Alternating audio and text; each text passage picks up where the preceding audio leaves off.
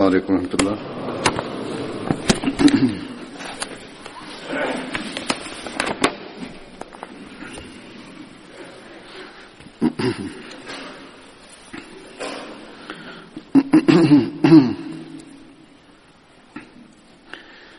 أشهد أن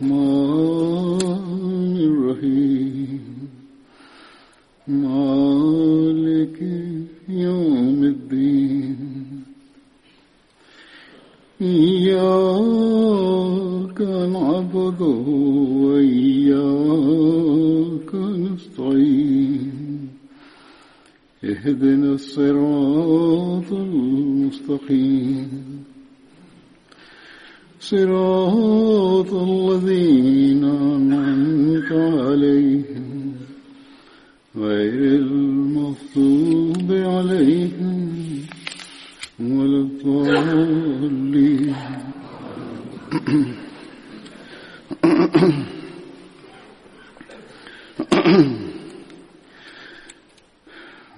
بدری صحابہ کے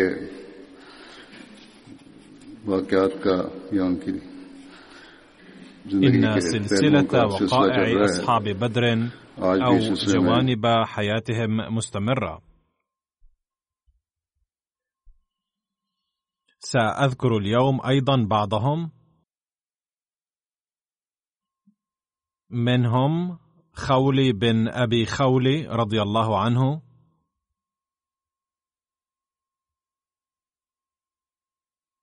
شهد بدرا واحدا والمشاهد كلها مع النبي صلى الله عليه وسلم.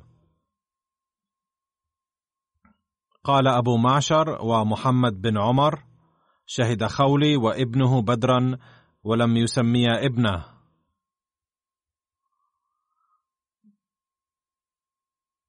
وقال محمد بن إسحاق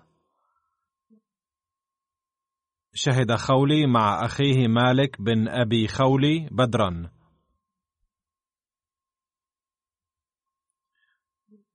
كل هؤلاء مؤرخون وقيل شهد بدرا خولي وأخواه هلال بن أبي خولي.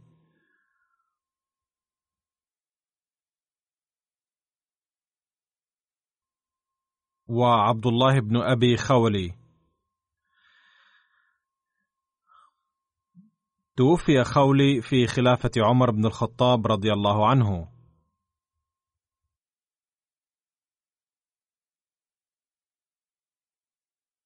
والصحابي الثاني الذي أتناول ذكره هو رافع بن المعلى رضي الله عنه.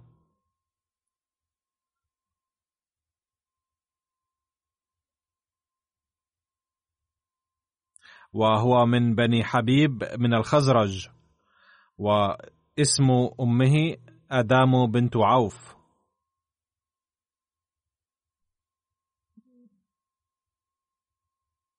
آخى النبي صلى الله عليه وسلم بين رافع وصفوان بن البيضاء. وشهد كلاهما بدرا. وبحسب بعض الروايات استشهد كلاهما يوم بدر. وفي رواية لم يستشهد صفوان بن البيضاء يوم بدر. وروى موسى بن العقبة أن رافع وأخاه هلال المعلى كلاهما شهدا بدرا. واستشهد رافع رضي الله عنه يوم بدر على يد عكرمة ابن أبي جهل.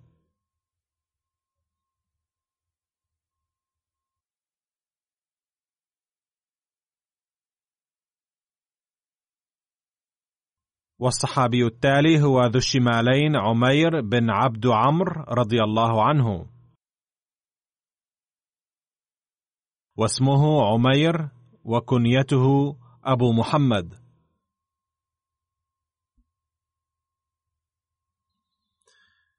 قال ابن هشام ليس اسمه ذا الشمالين وإنما سمي بذلك لأنه كان يعمل بشماله. وفي رواية أخرى كان يستخدم كلا يديه على حد سواء لذا سمي بذي اليدين.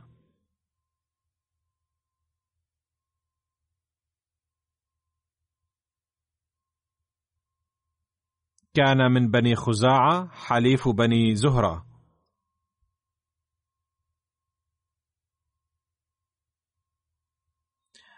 لما هاجر عمير من مكة إلى المدينة نزل على سعد بن خيثمة. وآخى رسول الله صلى الله عليه وسلم بين عمير وبين يزيد بن الحارث. استشهد كلاهما في معركة بدر وقتله أسامة الجشمي يوم بدر كما ذكرت. وكان عمره وقت استشهاده ثلاثين عاما.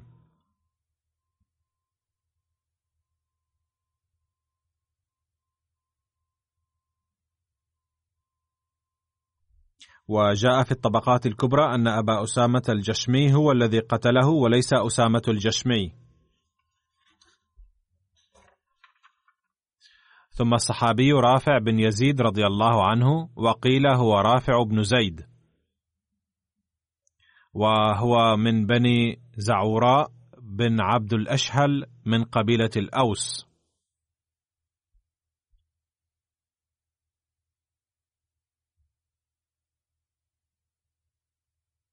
وأمه عقرب بنت معاذ أخت الصحابي المعروف سعد بن معاذ رضي الله عنه. وكان لرافع ولدان أسيد وعبد الرحمن. وأمهما عقرب بنت سلامة. شهد رافع بدرا. يقال إنه شهد بدرا على ناضح لسعيد بن زيد. وقتل يوم أحد شهيدا. ثم الصحابي ذكوان بن عبد قيس رضي الله عنه يكنى أبا سبع كان أنصاريا من بني زريق من الخزرج. كنيته أبو سبع. شهد ذكوان العقبتين الأولى والثانية. ومما يميزه هو أنه هاجر من المدينة ولحق برسول الله صلى الله عليه وسلم بمكة فأقام معه حتى هاجر معه إلى المدينة. فكان مهاجريا أنصاريا.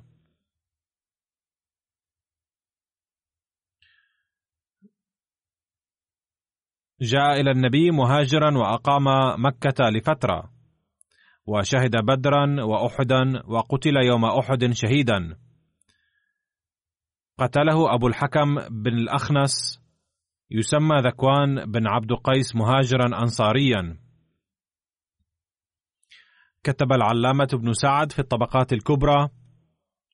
فلما خرج المسلمون في هجرتهم إلى المدينة كلبت قريش عليهم وحربوا واغتاظوا على من خرج من فتيانهم. وكان نفر من الأنصار بايعوا رسول الله صلى الله عليه وسلم في العقبة الآخرة ثم رجعوا إلى المدينة. فلما قدم أول من هاجر إلى قباء خرجوا إلى رسول الله صلى الله عليه وسلم بمكة حتى قدموا مع أصحابه في الهجرة. فهم مهاجرون أنصاريون.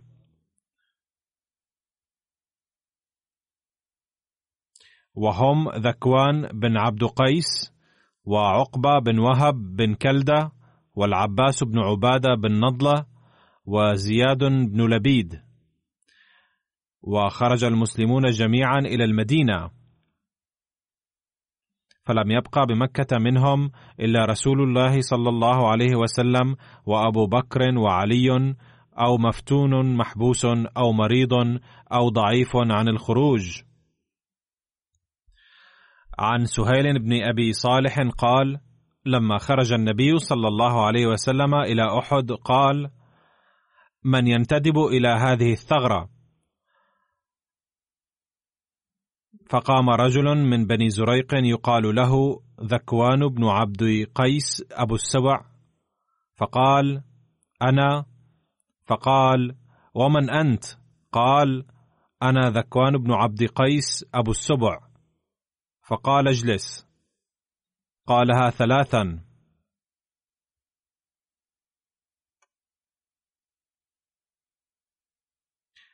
ثم قال له كن بمكان كذا وكذا. فقال ذكوان يا رسول الله ما هو إلا أنا؟ فقال رسول الله صلى الله عليه وسلم من أحب أن ينظر إلى رجل يطأ خضرة الجنة بقدميه غدا فلينظر إلى هذا. فانطلق ذكوان إلى أهله يودعهم. فأخذ نساؤه وبناته يقولن له يا أبا السبع تدعنا وتذهب. فاستل ثوبه حتى إذا جاوزهن أقبل عليهن وقال موعدكن يوم القيامة. ثم قتل في معركة أحد نفسها شهيدا. سأل رسول الله صلى الله عليه وسلم الصحابة يوم أحد من له علم بذكوان بن عبد قيس. قال علي رضي الله عنه أنا رأيت يا رسول الله فارسا يركض في أثره حتى لحقه وهو يقول لا نجوت إن نجوت. فحمل عليه بفرسه وذكوان راجل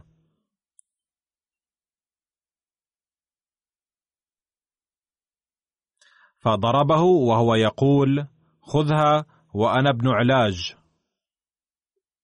قال علي رضي الله عنه فأهويت إليه وهو فارس فضربت رجله بالسيف حتى قطعتها عن نصف الفخذ.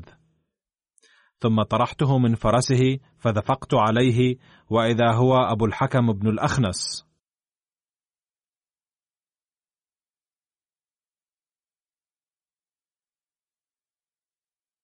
ثم الصحابي خوات بن جبير الأنصاري رضي الله عنه.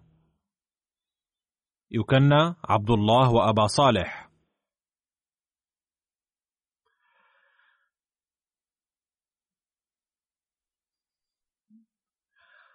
وكان خوات من بني ثعلبة وكان خوات بن جبير أخا عبد الله بن جبير رضي الله عنه الذي كان أمير الرماة الذين أمرهم النبي صلى الله عليه وسلم أن يقفوا على جبل عينين يوم أحد.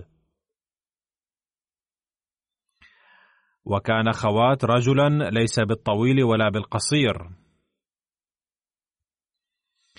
توفي خوات بن جبير بالمدينة المنورة سنة أربعين للهجرة وعمره أربع وسبعون سنة. وفي رواية كان عمره عند الوفاة أربعا وتسعين عاما. كان يخضب بالحناء والكتم. خرج خوات بن جبير إلى بدر فلما كان بالروحاء أصابه نصيل حجر فكسر. فرده رسول الله صلى الله عليه وسلم إلى المدينة. ولكن النبي صلى الله عليه وسلم ضرب له بسهمه وأجره فكان كمن شهدها.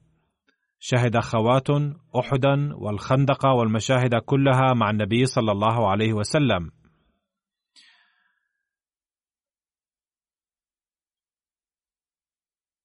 قال خوات بن جبير رضي الله عنه نزلنا مع رسول الله صلى الله عليه وسلم مر الظهران. قال فخرجت من خبائي فإذا أنا بنسوة يتحدثن فأعجبنني. فرجعت فاستخرجت حلة فلبستها. وجئت فجلست معهن. وخرج رسول الله صلى الله عليه وسلم من قبة. فلما رأيت رسول الله صلى الله عليه وسلم قلت يا رسول الله جمل لي شرد فأنا أبتغي له قيدا ومضى فاتبعته فألقى إلي رداءه. ودخل الأراك فقضى حاجته وتوضأ فأقبل والماء يسيل على صدره من لحيته فقال أبا عبد الله ما فعل ذلك الجمل؟ لم يفقد عبد الله أي جمل في الحقيقة وقد شعر بذلك النبي صلى الله عليه وسلم أيضا بأنه كان جالسا هناك ليسمع أحاديث النساء وهذا أمر غير محمود. وارتحلنا فجعل لا يلحقني في المسير إلا قال السلام عليك أبا عبد الله. ما فعل شراد ذلك الجمل؟ فلما طال ذلك علي أتيت المسجد فقمت أصلي فخرج رسول الله صلى الله عليه وسلم من بعض حجره فجاء فصلى ركعتين. فطولت رجاء أن يذهب ويدعني. فقال أبا عبد الله طول ما شئت أن تطول فلست بمنصرف حتى تنصرف. فقلت في نفسي والله لاعتذرن إلى رسول الله صلى الله عليه وسلم ولأبرئن صدره. فلما انصرفت قال السلام عليك أبا عبد الله ما فعل شراد ذلك الجمل. قلت والذي بعثك بالحق ما شرد ذلك الجمل منذ أسلمت. فقال يرحمك الله ثلاثا ثم لم يعد لشيء مما كان.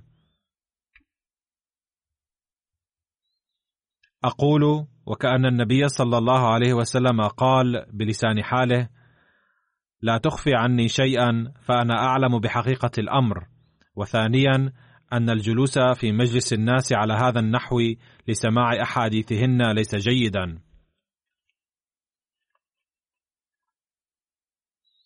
وعن خواته قال: مرضت فعادني النبي صلى الله عليه وسلم، وعندما شفيت فلقيني رسول الله صلى الله عليه وسلم فقال صح جسمك يا خوات فلله بما وعدت قلت يا رسول الله ما وعدت شيئا. قال بلى يا خوات إنه ليس من مريض إلا جعل الله على نفسه إذا عافاه الله يفعل خيرا وينتهي عن الشر. ففي لله بما وعدت.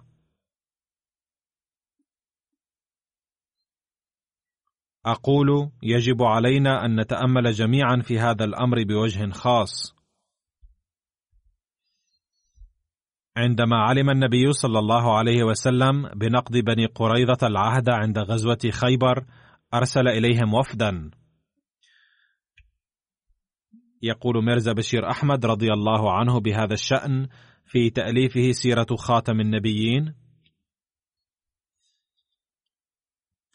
عندما علم النبي صلى الله عليه وسلم بخيانة بني قريظة أرسل مرة أو مرتين الزبير بن العوام خفية للاستطلاع.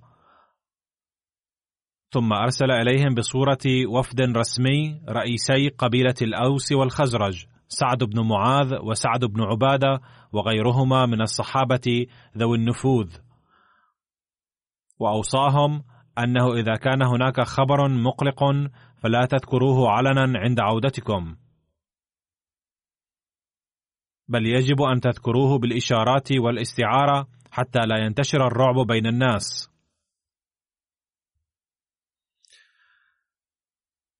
وصل الوفد إلى مساكن بني قريظة وذهبوا إلى رئيسهم كعب بن أسد.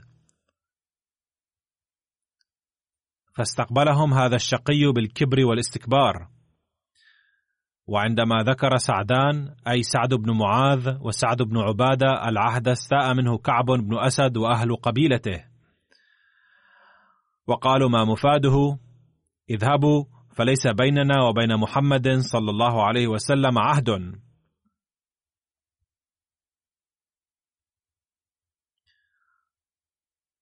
سمع وفد الصحابة هذا الكلام وانصرفوا من هناك.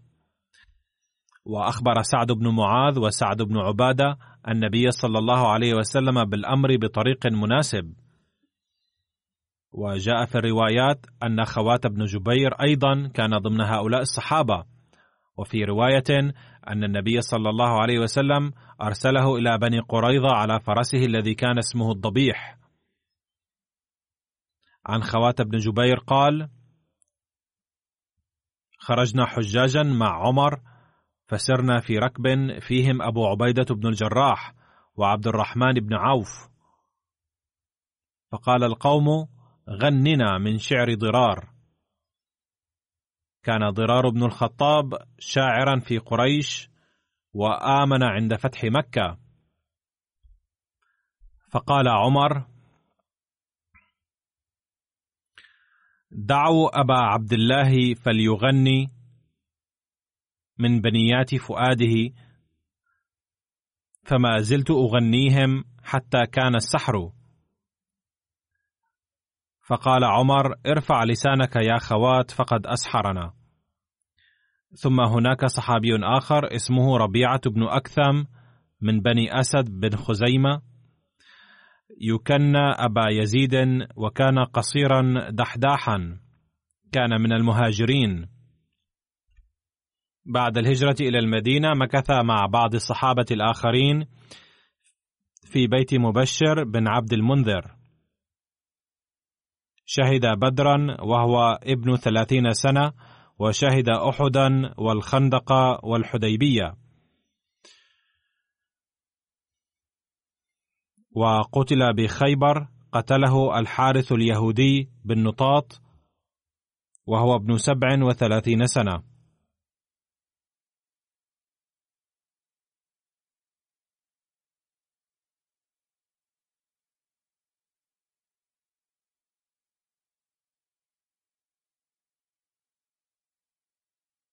وصحابي آخر هو رفاعة بن عمرو الجهني واسمه أيضا وديعة بن عمرو. شهد بدرا وأحدا كان حليف بني النجار قبيلة الأنصار. ثم الصحابي الآخر هو زيد بن وديعة وكان من الخزرج. قبيلة الأنصار. شهد بيعة العقبة وبدرا وأحدا. وقتل شهيدا في أحد. اسم أمه أم زيد بنت الحارث. وكان لزيد بن وديعة من الولد سعد وأمامة وأم كلثوم وأمهم زينب بنت سهل. كان سعد بن زيد بن وديعة قد قدم العراق في خلافة عمر بن الخطاب فنزل بعقرقوف. عقرقوف قرية قرب مدينة بغداد العراقية. الصحابي الآخر هو ربيع بن رافع الأنصاري. هناك اختلاف في اسم جده فقد قيل إن اسمه حارث. وبحسب قول آخر كان اسمه زيد. كان ربيع بن رافع من قبيلة بني عجلان. شهد بدرا وأحدا. ثم هناك صحابي آخر اسمه زيد بن مزين بن قيس. وقد ذكر اسمه يزيد بن المزين أيضا. كان من قبيلة الخزرج. شهد زيد بدرا وأحدا. عند هجرته إلى المدينة آخى النبي بين زيد ومسطح بن أثاثة. كان من أولاده ابنه عمرو وابنته رملة.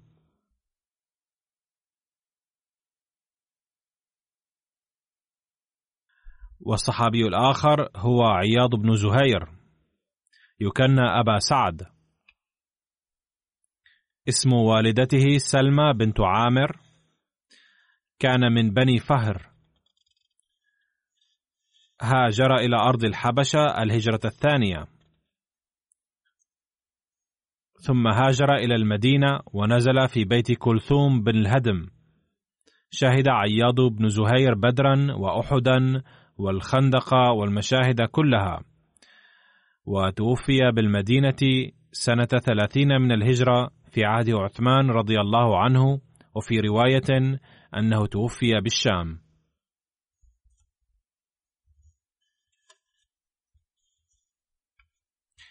والصحابي الآخر هو رفاعة بن عمرو.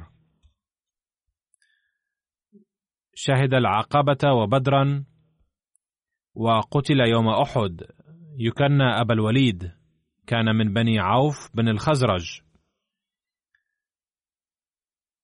أمه أم رفاعة بايع يوم البيعة العقبة الثانية مع سبعين رجلا من الأنصار.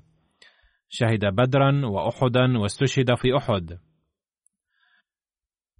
الصحابي التالي ذكره هو زياد بن عمرو ويدعى ابن بشر. كان من حلفاء الأنصار. حضر بدرا مع أخيه ضمرة. كان من بني ساعدة بن كعب وقيل كان عتيق بني ساعدة بن كعب بن الخزرج.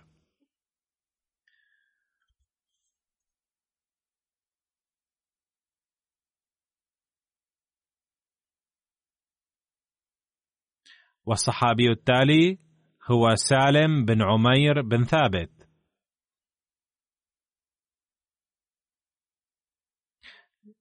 كان من الأنصار من بني عمرو بن عوف. حضر بيعة العقبة وشهد بدرا وأحدا والخندق وسائر الغزوات مع النبي صلى الله عليه وسلم. وكان سالم من الصحابة الفقراء الذين جاءوا النبي صلى الله عليه وسلم باكين عند غزوة تبوك. إذ كانوا يريدون الخروج لها ولكنهم لم يجدوا الرواحل.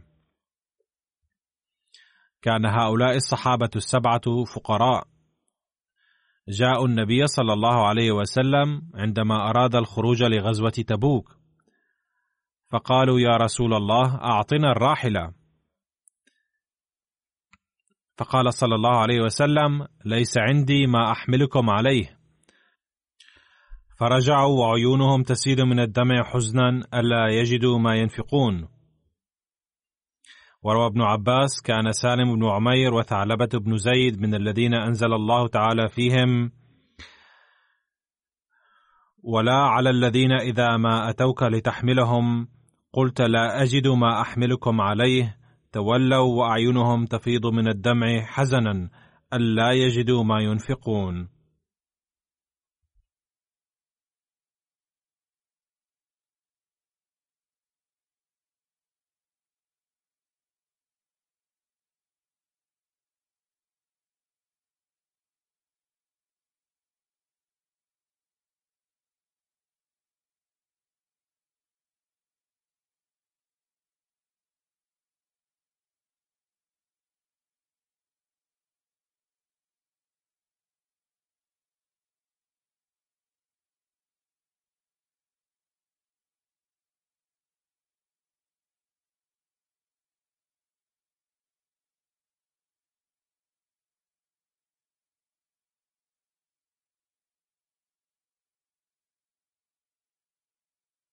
يقول الخليفة الثاني رضي الله عنه في تفسير قول الله تعالى في سورة التوبة: ولا على الذين إذا ما أتوك لتحملهم قلت لا أجد ما أحملكم عليه تولوا وأعينهم تفيض من الدمع حزنا ألا يجدوا ما ينفقون. هذه الآية مطلقة المفهوم ولكن الذين قد أشير إليهم فيها هم سبعة من فقراء المسلمين الذين كانوا يتمنون بشدة أن يشتركوا في الجهاد ولكنهم لم يجدوا الأسباب لتحقيق أمنيتهم القلبية. حضر هؤلاء إلى النبي صلى الله عليه وسلم ورجوه أن يدبر لهم المطايا.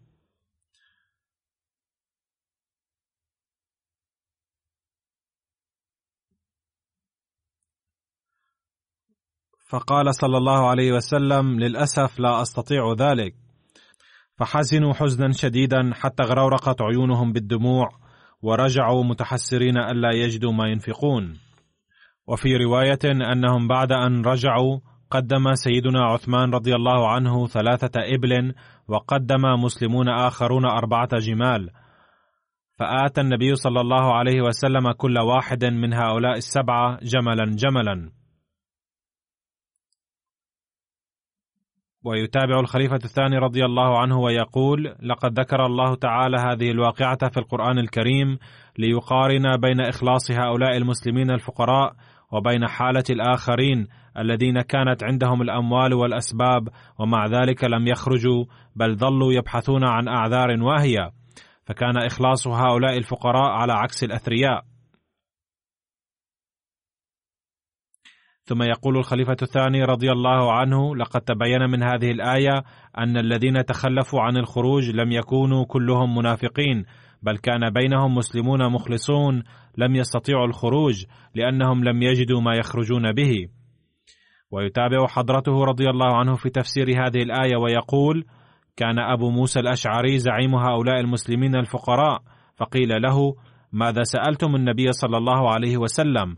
قال: والله لم نسأل جملا وفرسا للركوب وإنما قلنا إننا حفاة لا نملك حتى النعال وقد تصاب أقدامنا بالجروح فكيف نقاتل؟ فلو وجدنا النعال فقط لجرينا بها مع إخواننا إلى ساحة القتال واشتركنا في الحرب. لهذه الدرجة كانوا فقراء ولهذه الدرجة كان إخلاصهم وحماسهم. عاش سالم بن عمير حتى عهد معاوية. ثم هناك الصحابي سراقة بن مالك كان من بني النجار أمه عميرة بنت النعمان. شهد بدرا وأحدا والخندق وسائر الغزوات مع النبي صلى الله عليه وسلم. توفي في عهد معاوية وفي رواية الكلبي استشهد سراقة في حرب اليمامة.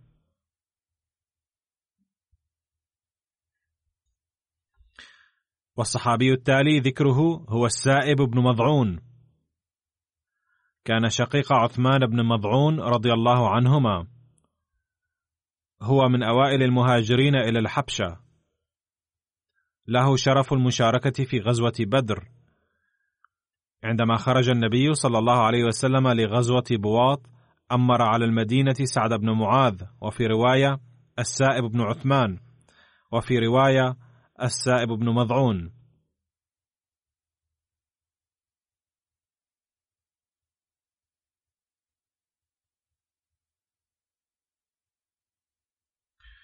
هناك رواية في سنن أبي داود عن السائب قال أتيت النبي صلى الله عليه وسلم فجعلوا يثنون علي ويذكروني. فقال رسول الله صلى الله عليه وسلم أنا أعلمكم يعني به. قلت صدقت بأبي أنت وأمي. كنت شريكي فنعم الشريك. كنت لا تداري ولا تماري.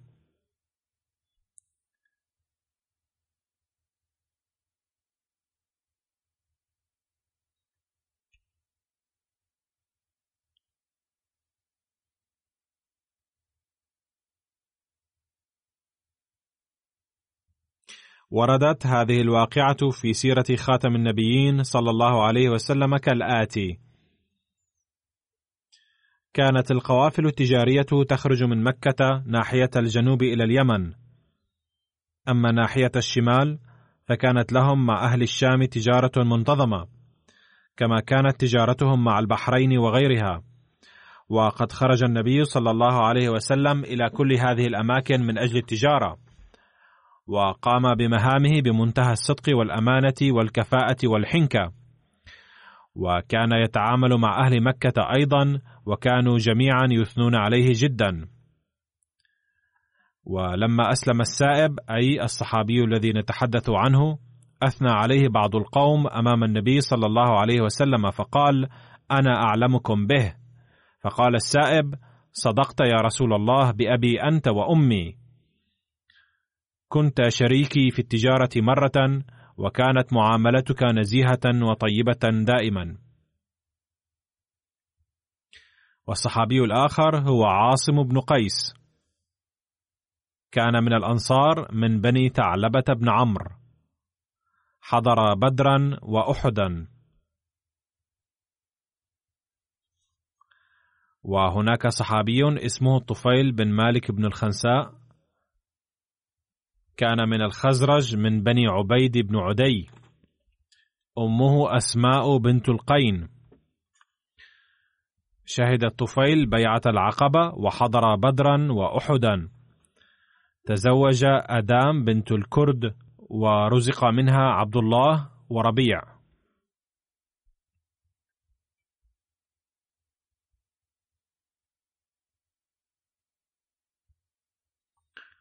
ثم الصحابي الطفيل بن النعمان. كان من الأنصار من الخزرج. أمه الخنساء بنت رئاب وهي عمة جابر بن عبد الله. كان للطفيل بنت يقال لها الربيع. حضر بيعة العقبة وشهد بدرا وأحدا. أصيب يوم أحد ثلاث عشرة إصابة. حضر غزوة الخندق واستشهد فيها. قتله وحشي ثم آمن وحشي بالنبي صلى الله عليه وسلم فيما بعد وكان يقول أكرم الله حمزة وطفيل النعمان على يدي ولم يخزني على أيديهما أي لم يقتل بيدهما على الكفر. والصحابي الآخر هو الضحاك بن عبد عمرو وكان من بني دينار بن النجار. اسم والده عبد عمرو وأمه السميراء بنت قيس. هو وأخوه النعمان بن عبد عمرو. شهدا جميعا بدرا وأحدا واستشهد النعمان في أحد. وكان له أخ ثالث عتبة بن عبد عمرو أيضا. استشهد يوم بئر معونة. والصحابي الآخر هو الضحاك بن حارثة وكان من الخزرج حي الأنصار. اسم والده حارثة وأمه هند بنت مالك. شهد الضحاك بيعة العقبة الثانية في السبعين من الأنصار. وشهد غزوة بدر. كان له ولد يزيد من زوجته أمامة بنت محرث. والصحابي الآخر هو خلاد بن سويد الأنصاري وكان من بني الحارث بن الخزرج. أمه عمرة بنت سعد. كان لخلاد من الولد السائب بن خلاد صاحب النبي صلى الله عليه وسلم واستعمله عمر بن الخطاب على اليمن وابنه الآخر الحكم بن خلاد وأمهما ليلى بنت عبادة. شهد خلاد بيعة العقبة وشهد بدرا وأحدا والخندق. يوم بني قريظة طرحت عليه الرحى بنانة وهي امرأة يهودية من بني قريظة فشدخت رأسه واستشهد. وقال النبي صلى الله عليه وسلم إن له أجرين. ثم قتلها رسول الله صلى الله عليه وسلم قصاصا. وردت هذه الواقعة في كتاب سيرة خاتم النبيين كالتالي. كان عدد من المسلمين يجلسون مستريحين تحت جدار من جدران حصنهم. رمت عليهم امرأة يهودية يقال لها بنانة حجر رحا ثقيلة من فوق الجدار فقتلت أحدهم واسمه خلاد ونجا المسلمون الآخرون. ثم ورد أيضا أنه لما أخبرت والدة خلاد عن استشهاد ابنها فجاءت متنقبة فقيل لها قتل خلاد وأنت متنقبة؟ قالت إن كنت رزئت خلادا فلا أرزأ حيائي. أي رفضت أن يصدر منها النياح والبكاء وقالت بأنها ستحافظ على حجاب الحياء. ولقد ذكر أنه عند استشهاد خلاد أخبر النبي صلى الله عليه وسلم بذلك فقال أما إن له أجر شهيدين. كما ذكر. والزيادة في هذه الرواية هي لما قيل ولم ذاك يا رسول الله؟ أي لماذا له أجر شهيدين؟ فقال لأن أهل الكتاب قتلوه. والصحابي البدري الآخر هو أوس بن خولي الأنصاري. كان من بني سالم بن غنم بن عوف من الخزرج حي الأنصار. وأمه جميلة بنت أبي وهي أخت عبد الله بن أبي بن سلول. وكان لأوس بن خولي من الولد ابنة يقال لها فسحم. شهد بدرا وشهد أوس أحدا والخندق والمشاهد كلها مع رسول الله صلى الله عليه وسلم. وآخى رسول الله صلى الله عليه وسلم بين أوس بن خولي وشجاع بن وهب الأسدي. كان أوس بن خولي معدودا في الكملة. من كان في الجاهلية وفي بداية الإسلام يحسن الكتابة والرماية والعوم يدعى كاملا.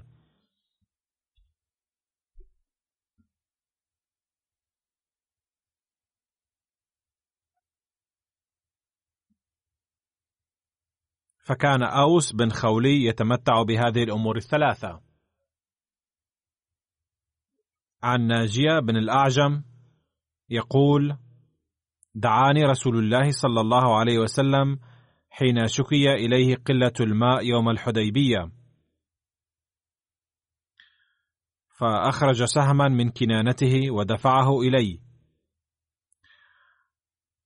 ودعا بدلو من ماء البئر فجئته به فتوضأ فمضمض فاه ثم مج في الدلو والناس في حر شديد. وإنما هي بئر واحدة قد سبق المشركون إلى بلدح فغلبوا على مياهه. فقال صلى الله عليه وسلم انزل بالدلو فصبها في البئر وأثر ماءها بالسهم. ففعلت فوالذي بعثه بالحق ما كدت أخرج حتى يغمرني وفارت كما تفور القدر حتى طمت واستوت بشفيرها. فأصبح المسلمون يغترفون من جانبها حتى نهلوا من آخرهم. وعلى الماء يومئذ نفر من المنافقين منهم عبد الله بن أبي وهو كان خال أوس بن خولي. فقال أوس بن خولي ويحك يا أبا الحباب أما آن لك أن تبصر ما أنت عليه؟ أي ينبغي أن تصدق النبي صلى الله عليه وسلم. أبعد هذا شيء؟ فقال إني قد رأيت مثل هذا. فقال أوس قبحك الله وقبح رأيك.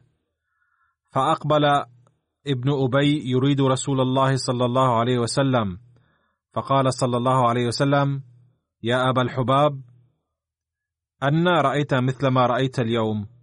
أي كان هذا الخبر قد وصل إلى النبي صلى الله عليه وسلم فسأله. فقال ما رأيت مثله قط. قال فلما قلته؟ أي لماذا قلت ذلك لابن أختك؟ فقال ابن أبي يا رسول الله استغفر لي. فقال ابنه عبد الله بن عبد الله بن أبي يا رسول الله استغفر له فاستغفر له. عن علي بن عبد الله بن عباس قال لما أراد رسول الله صلى الله عليه وسلم الخروج إلى مكة معتمرا بعث أوس بن خولي وأبا رافع إلى العباس ليزوجه ميمونة. فأضلا بعيريهما فأقاما اياما ببطن رابغ على بعد عشرة أميال من الجحفة. حتى أدركهما رسول الله صلى الله عليه وسلم وقد ضما بعيريهما فسارا معه حتى قدم مكة فأرسل إلى العباس فذكر ذلك له. وكانت ميمونة قد جعلت أمرها إلى العباس. فجاء رسول الله صلى الله عليه وسلم منزل العباس فخطبها إلى العباس فزوجها إياه.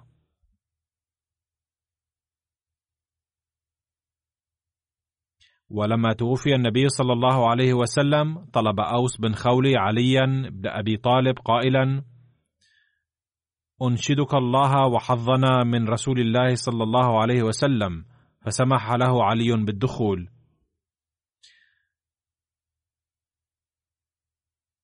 وهناك رواية أخرى أنه لما توفي النبي صلى الله عليه وسلم نادت الأنصار نناشدكم الله إن لنا حقا فإنما هو صلى الله عليه وسلم ابن أختنا فلا بد أن يكون أحد منا أيضا عند رسول الله صلى الله عليه وسلم. فقيل لهم أن يتفقوا على شخص منهم فأجمعوا رأيهم على أوس بن خولي أن يدخل ويشترك في غسل النبي صلى الله عليه وسلم ودفنه. وكان رجلا قويا يحمل الجرة من الماء بيده ويوفر الماء للغسل.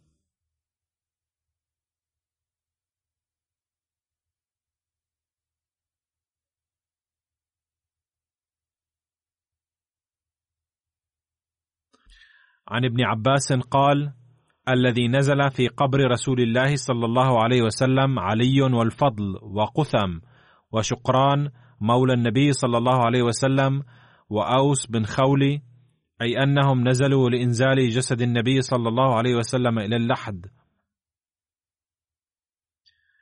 عن أوس بن خولي أنني جئت النبي صلى الله عليه وسلم فقال لي يا أوس من تواضع لله رفعه الله ومن تكبر وضعه الله.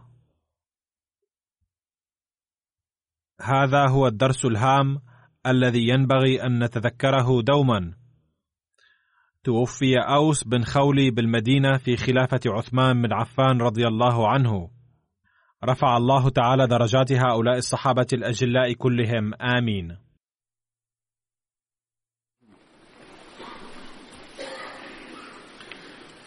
الحمد لله الحمد لله نحمده ونستعينه ونستغفره ونؤمن به ونتوكل عليه ونعوذ بالله من شرور انفسنا ومن سيئات اعمالنا من يهده الله فلا مضل له. ومن يضلله فلا هادي له. ونشهد أن لا إله إلا الله. ونشهد أن محمدا عبده ورسوله. عباد الله رحمكم الله. إن الله يأمر بالعدل واللسان وإيتاء ذي القربى وينهى عن الفحشاء والمنكر والبغي يعظكم لعلكم تذكرون. اذكروا الله يذكركم وادعوه يستجب لكم ولذكر الله أكبر.